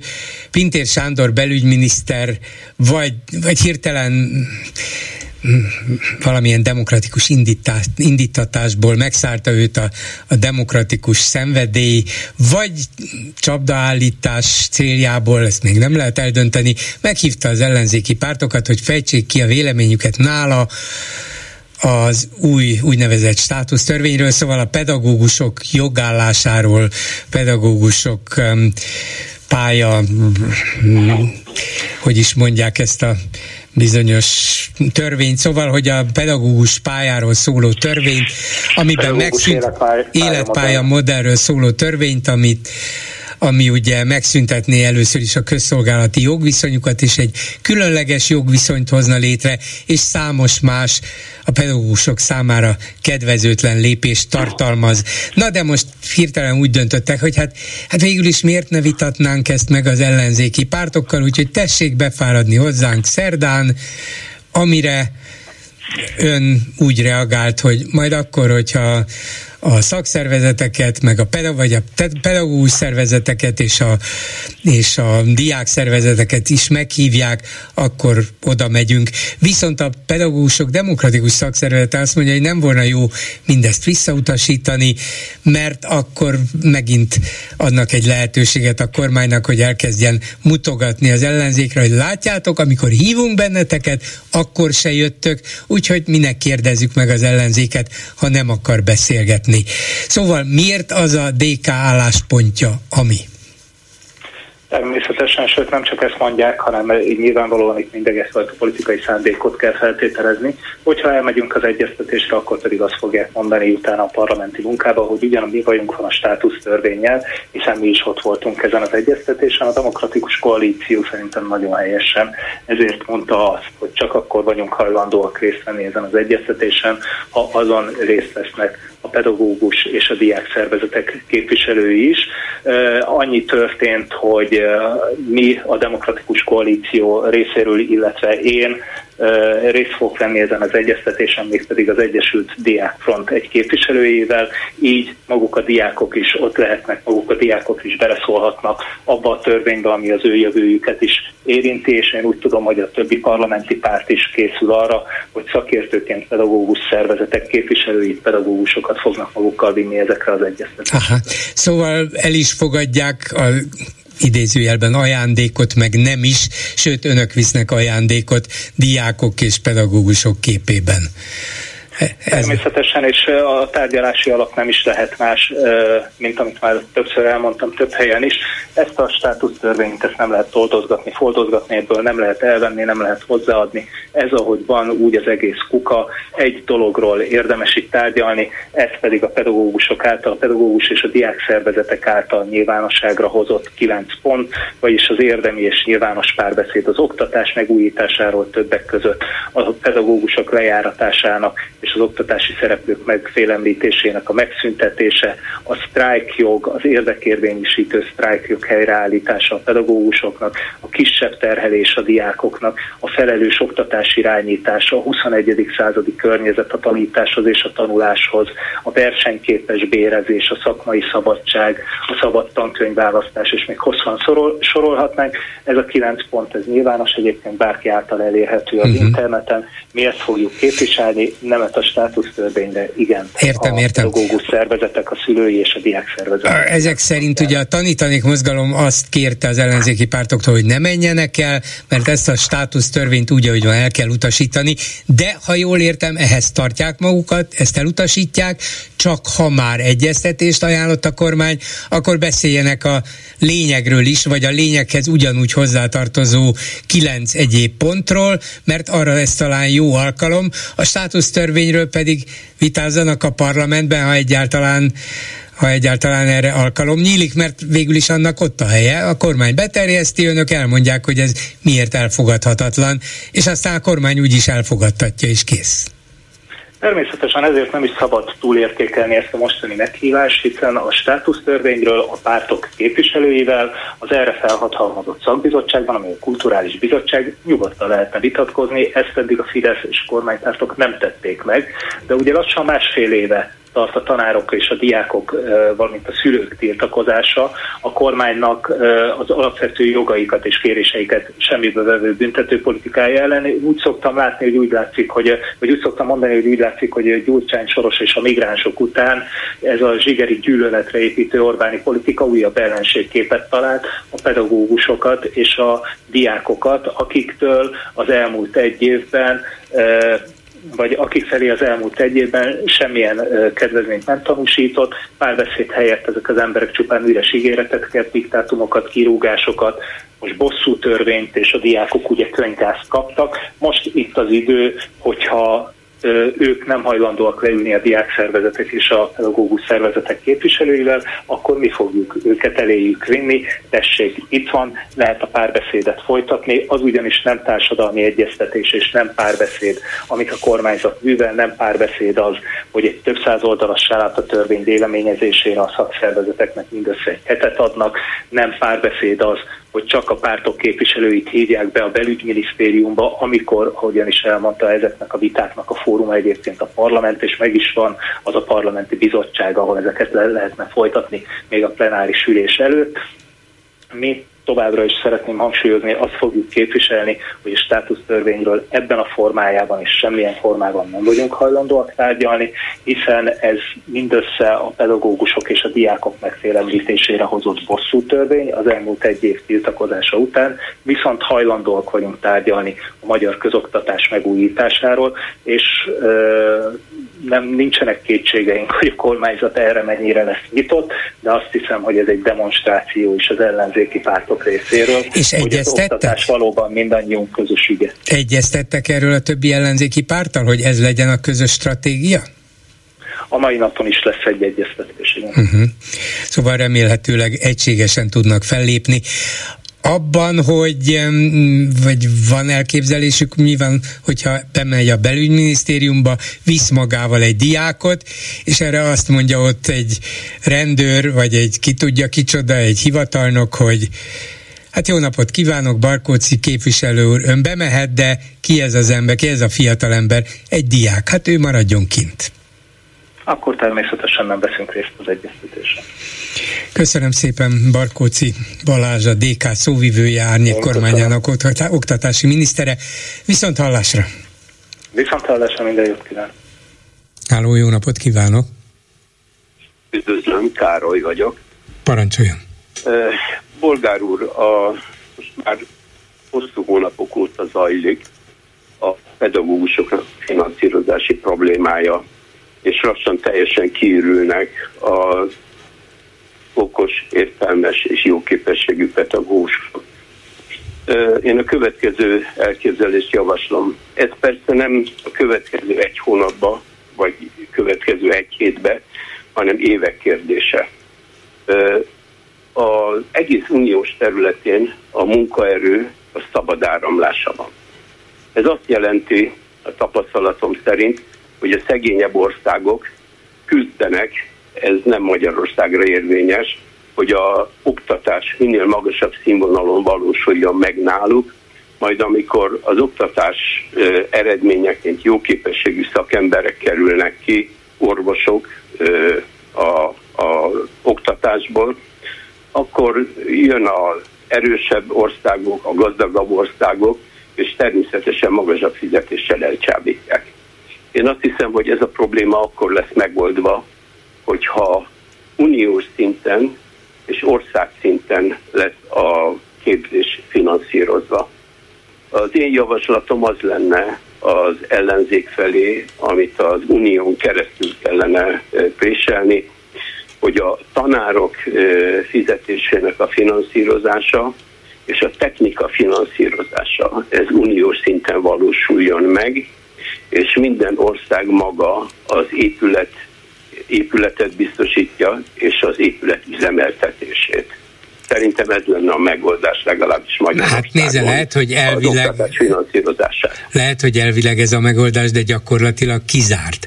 Az oktatásügy minden ország kázi belügye, ebbe az uniónak beleszólása nincsen és az, az is egy kivételes dolog, hogy bizonyos oktatási reformok meghozatala érdekében az Unió hajlandó volt azt is vállalni, hogy a pedagógusok fizetésének egy részét néhány évig finanszírozza, ha a magyar kormánynak erre nincsen forrása, de különben csak azt tudja ösztönözni, hogy bánjatok jobban az oktatással, költsetek rá többet, fizessétek meg jobban a pedagógusokat, adjatok nekik több szabadságot, de elrendelni nem tudja, pláne közvetlenül irányítani, közvetlenül finanszírozni. Ez sajnos lehetetlen, akárki jön elő vele, ha Dobrev Klára holnap felszólal az Európai Parlamentben, azt mondják neki, hogy hát nagyon szép volna, vagy ezt sem mondják neki, azt mondják neki képviselő asszony, hát tudja, hogy nem ilyenek a szabályok, ez lehetetlen. Tudom. Számtalan olyan szabály van, ami egyébként jelen pillanatban a különböző országoknak a belügye, ilyen például a külpolitika. Mégis tudomásom szerint a fejlett országoknak egy része akik abban gondolkoznak, hogy ezt az egészet szorosabbra kellene fogni. Lehet, hogy a katonaság és a külügyi munka ugyanúgy, mint az Egyesült Államokban közös uniós feladat lesz.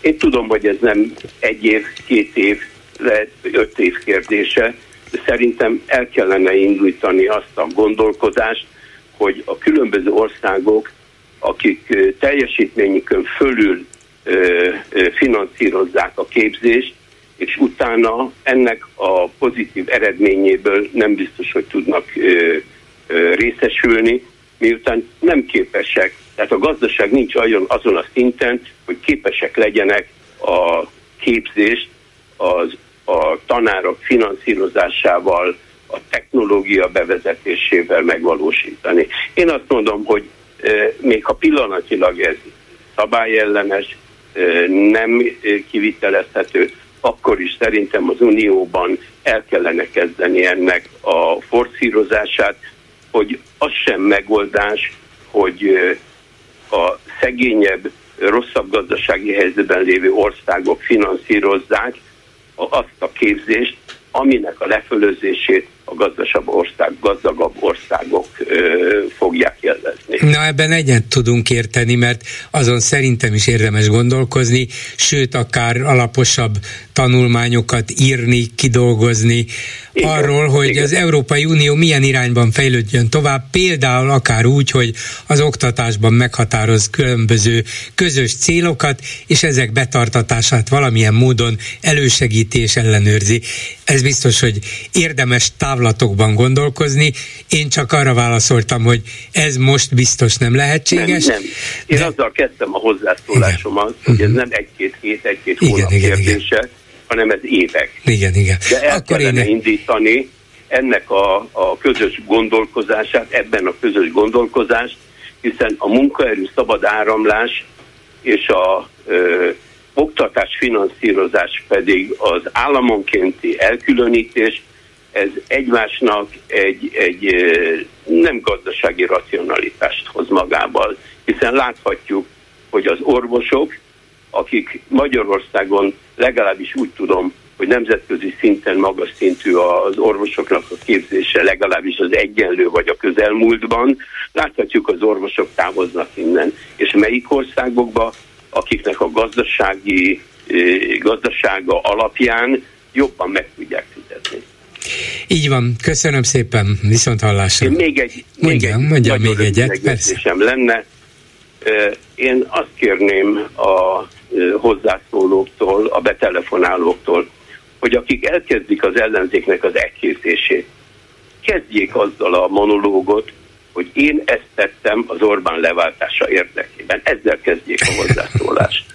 Köszönöm hát szépen. lehet, hogy valaki ezt fogja, hogy én azt tettem az Orbán kormány leváltása érdekében, hogy itt elmondom, hogy az is valami. Az kevés, az kevés. Igen, köszönöm szép, köszönöm, viszont köszönöm hallásra. Szépen, viszont hallásra, minden jó.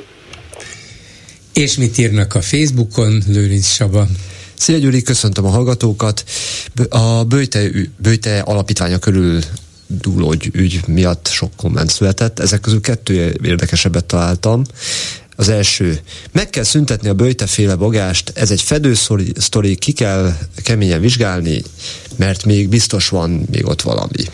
Hát megszüntetni csak úgy nem lehet, nem tudom ugyan, hogy ki volt az alapítvány tevő, de azért ez egy évtizedek óta működő alapítvány, és elsősorban Romániában működik, nyilván az RMDS benne van, nem is célja, nincs is igazán értelme, csak talán úgy kellene alakítani, átalakítani, olyan szervezeti korszerűsítés, sokkal alaposabb felügyelet. ellenőrzés, felügyelet kellene, ami gyakorlatilag megakadályozná, hogy ilyen szörnyű abúzusok, visszaélések történjenek a gyerekekkel.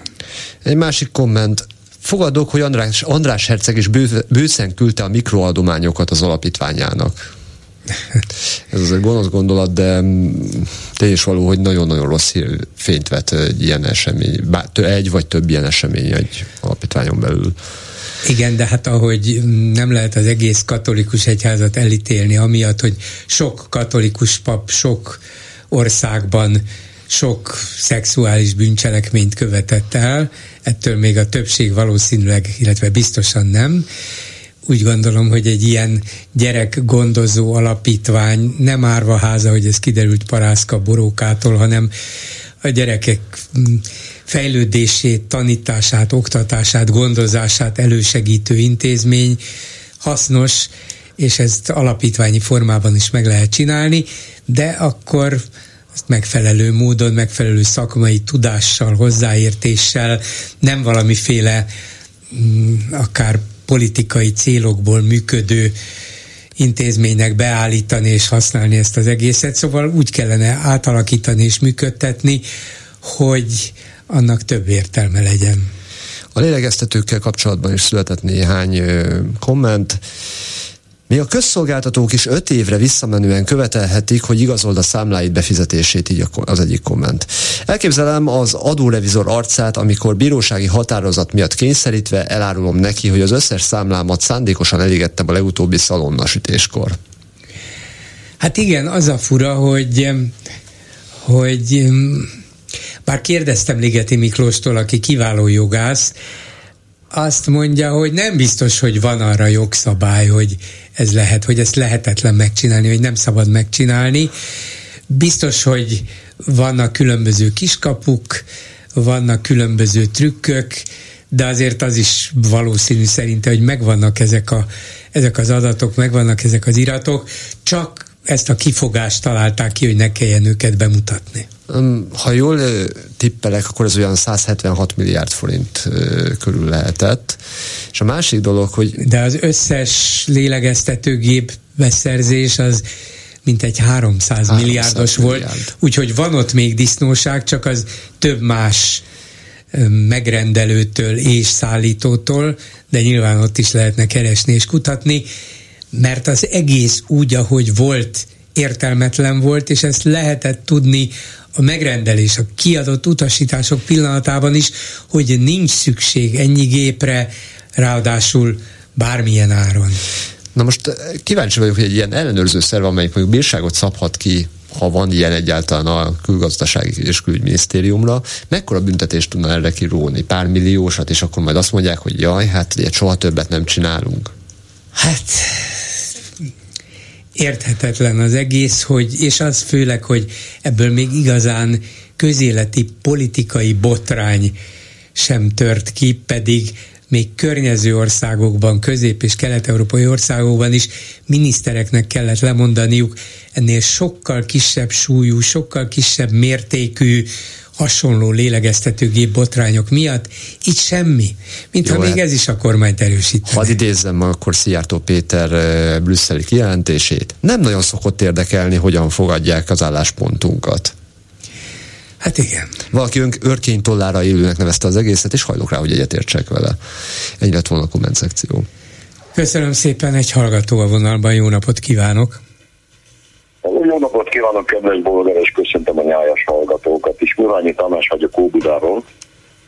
És úgy telefonáltam, hogy ez a, ugye a közérdekű muzeális kiállítóhely főigazgató nemzetes asszony nyilatkozott a Fidesz ötös számú gengszterének, Hát egyértelműen már nagyon helyesen rávilágított, hogy akkor már nem lehet nálunk háborús vészhelyzet, ugye? Csak különleges hadműveleti vészhelyzet. Ez a szakszerűnek is tűnne, nem? hát igen. Hát nem, hát mennyire szakszerűbben hangzik. Persze, így van. Komolyabbnak látszik a dolog. Ja, hát, hogyha ez ilyen Ugye? különleges műveleti, műveleti vészhelyzet, hát akkor, akkor már értjük. Akkor mi is műveleteket igen, igen, igen, hát igen. nyilvánvaló ebből adódik. Na most egyébként ebben azért tudjuk jól, hogy valójában Volodya Csár ugye ebben azt is üzeni, hogy ez nem nemzetközi konfliktus, hanem ez az orosz birodalom belügye. Na de akkor viszont föltenném a kérdést a nemzetes asszonynak, hogy miért rikácsolja az összes Fidesznyik martalót, hogy békét, békét, békét. Hát ha ez az orosz birodalom belügye, akkor tessék nekik szólni, hogy csináljanak békét. Hát igen, Ugye? igen, igen. Nem igaz? Persze, persze. Arról nem is beszélve, úgy mellesleges, egyébként ez a lényege. E, ez akkor jutott még eszembe, amikor a, a brüsszeli hős beszélgetett rendkívül hosszasan. E, tudja, kivel gondolok, ugye? A fidelitásos főnökre gondol? Nem, a brüsszeli, a brüsszeli hős gerilla harcos. Hogy ja, a Dajcs Tamás. Dajcs Tamás. Dajcs Tompika, igen, igen. tartja magát az ellenség, ellenség igen. szívében. Igen, Ugye igen. hát az esküt ellenségünk az Unió és a Brüsszel, oh, szegény. Én nem, nem lennék rá képes. Na mindegy. Szóval ugye a békét, békét. Könyörgöm. Egyszer a végig mentünk önnelbe, kedves bolgár úr, hogy ö, az oroszok már 2014-ben valójában, de aztán 22-ben végképp, fölrúgtak négy nemzetközi szerződést, ugye? Az ENSZ alapokmányát, a Párizsi békeszerződést, a Beloveszkaja pussai szerződést 91-ből, ami a Szovjetunió felosztásáról szól, a 94-es budapesti memorandumon, fölrúgtak egy államközi szerződést, a 97-es Kievben kötött orosz-ukrán békes barátsági szerződést, de hogy nem mondjam, fölrúgták valójában a Minszki ideglenes tűzszüneti egyetményt is. Most akkor milyen békét kössünk velük? Egy darab papír, amit holnap megint fölrúgnak? Hát igen. van?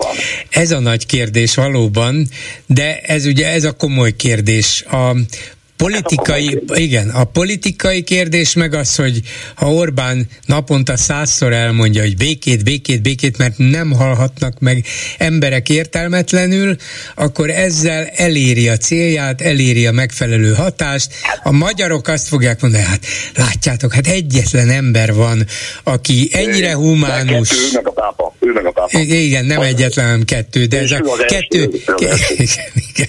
Ő is maga mellé állította a pápát tulajdonképpen. Igen, e, ügyes, ügyes. Erre mondta a Kombács, hogy ügyes. Igen. Na, a másik egyébként meg ezzel kapcsolatban, hogy békét, békét, békét, a rendben van persze. Igaz, hogy Ukrajnának elfoglalták az egy, egy nőt, tudod, egy negyedét. Egy, egy ötöde körülbelül. Hogy azért annyi ismerettel kéne rendelkezni, hogy a, mondjuk a román szélsőségesek, azok ugye hangoztatják folyamatosan ma is, hogy egyszer már megoldottuk a bocskor szíjat Budapesten, és ha a magyarok ezt meg azt csinálják, akkor megint megoldjuk, ugye? Na most mi van akkor, ha ilyen szélsőséges erők kerülnek kormánya, sőt hatalomra Romániában, ugye?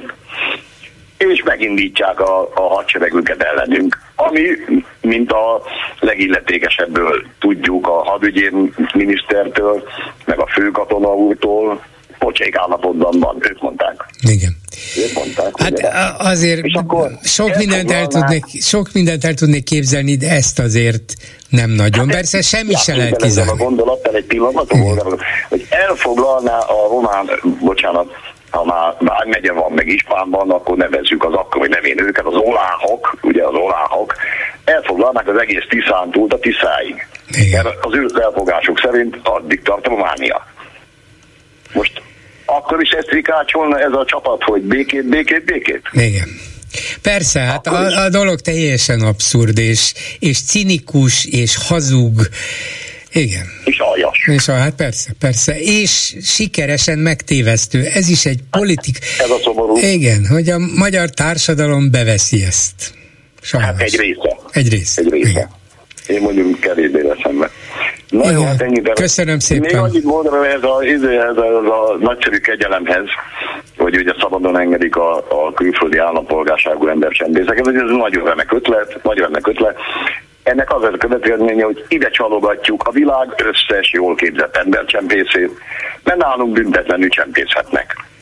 Na de tényleg, fel, tényleg nem tudom felfogni ezt. Az, hiszen ezt még, a, ezt még az átlag fideszes szavazó is valószínűleg azzal a fejcsóválással vagy értetlenséggel fogadja, hogy jó, jó, hát igen, tényleg ezeket a migránsokat kívül kell tartani az országon, ezért van a kerítés, és a migránsok hogy fenyegetnek bennünket, és ezek a rohadt embercsempészek és elengedjük őket a börtönből. Nem egyet, nem tizet, nem húszat, 2400-at.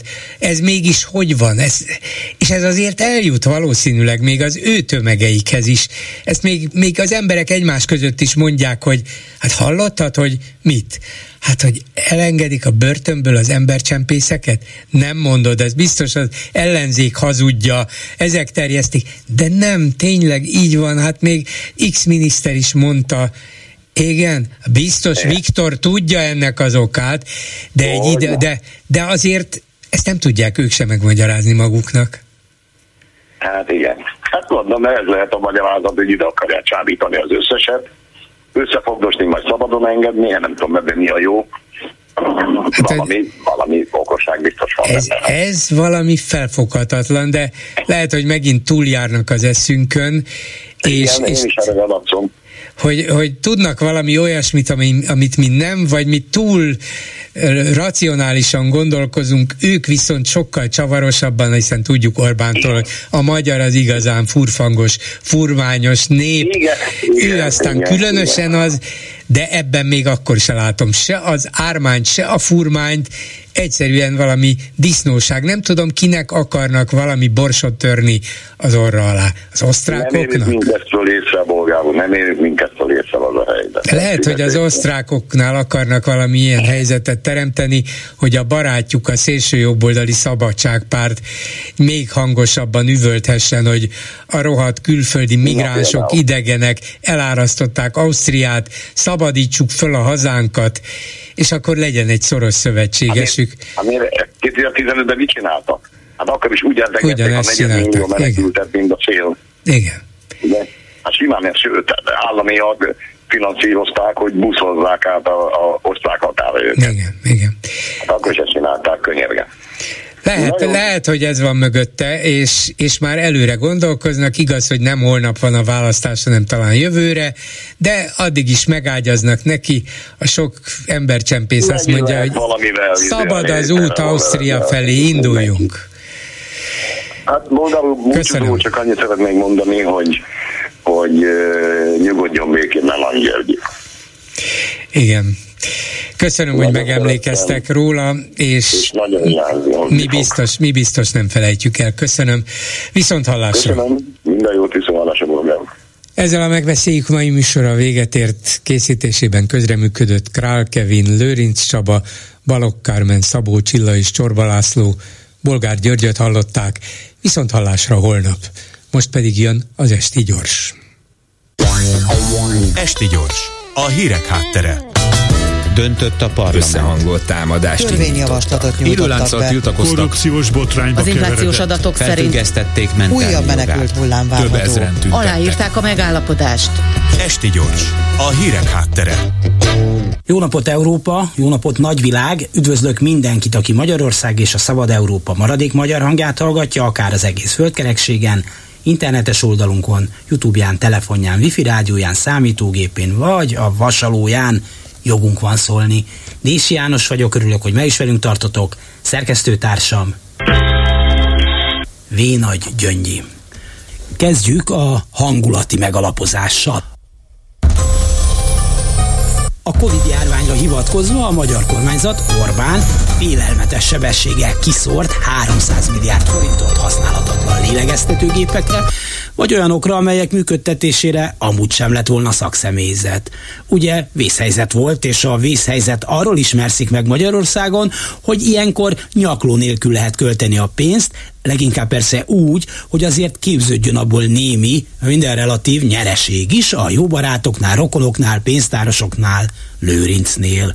Nem tudom, nem tudom hogy, hogy milyen előnye jár. Hát gazdasági előnye biztos nem jár, politikai előnye se jár, hát nem hiszem, hogy politikai. A pénz több mint fele egy maláj céghez ment, illetve nem is a céghez, hanem a közvetítő úr magánbank számlájára. Wow! Hopp, 176 milliárd forint. Milyen kedves ötlet, mondhatta a maláj üzletember. Iratok, feljegyzések, dokumentumok és a többi nincsenek, mert a 176 milliárd az olyan összeg, ahová nem kell az a sok nagy buta papírozás.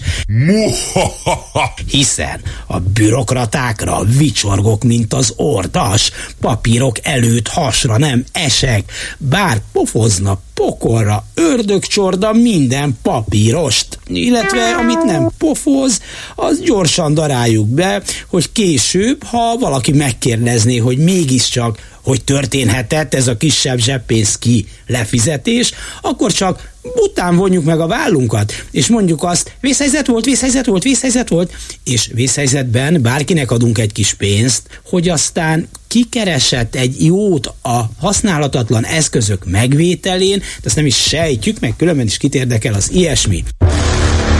Ha elszórtak ennyit, semmi gond, majd megjegyezzük könnyedén, hogy a baloldal fosztja ki a tanárainkat, és különben is a buzik. De mondom, ez csak a hangulati előkészítés most itt a folytatáshoz.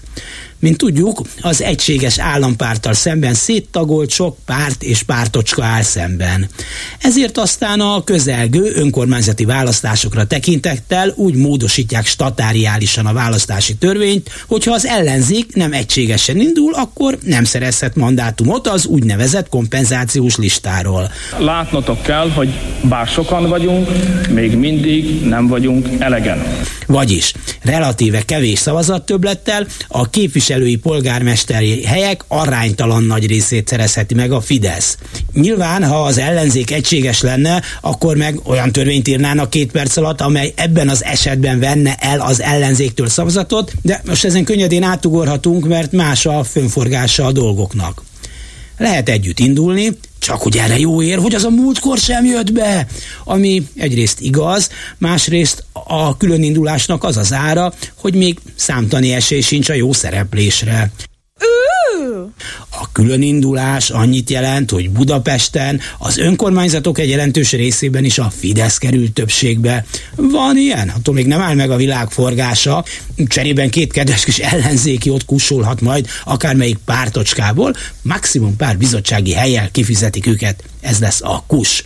Az új törvény azt is jelenti, hogy az úgynevezett civil szervezetek, amelyeknek pedig lenne szerepe az önkormányzati választásokon is jóval kisebb eséllyel indulhatnak.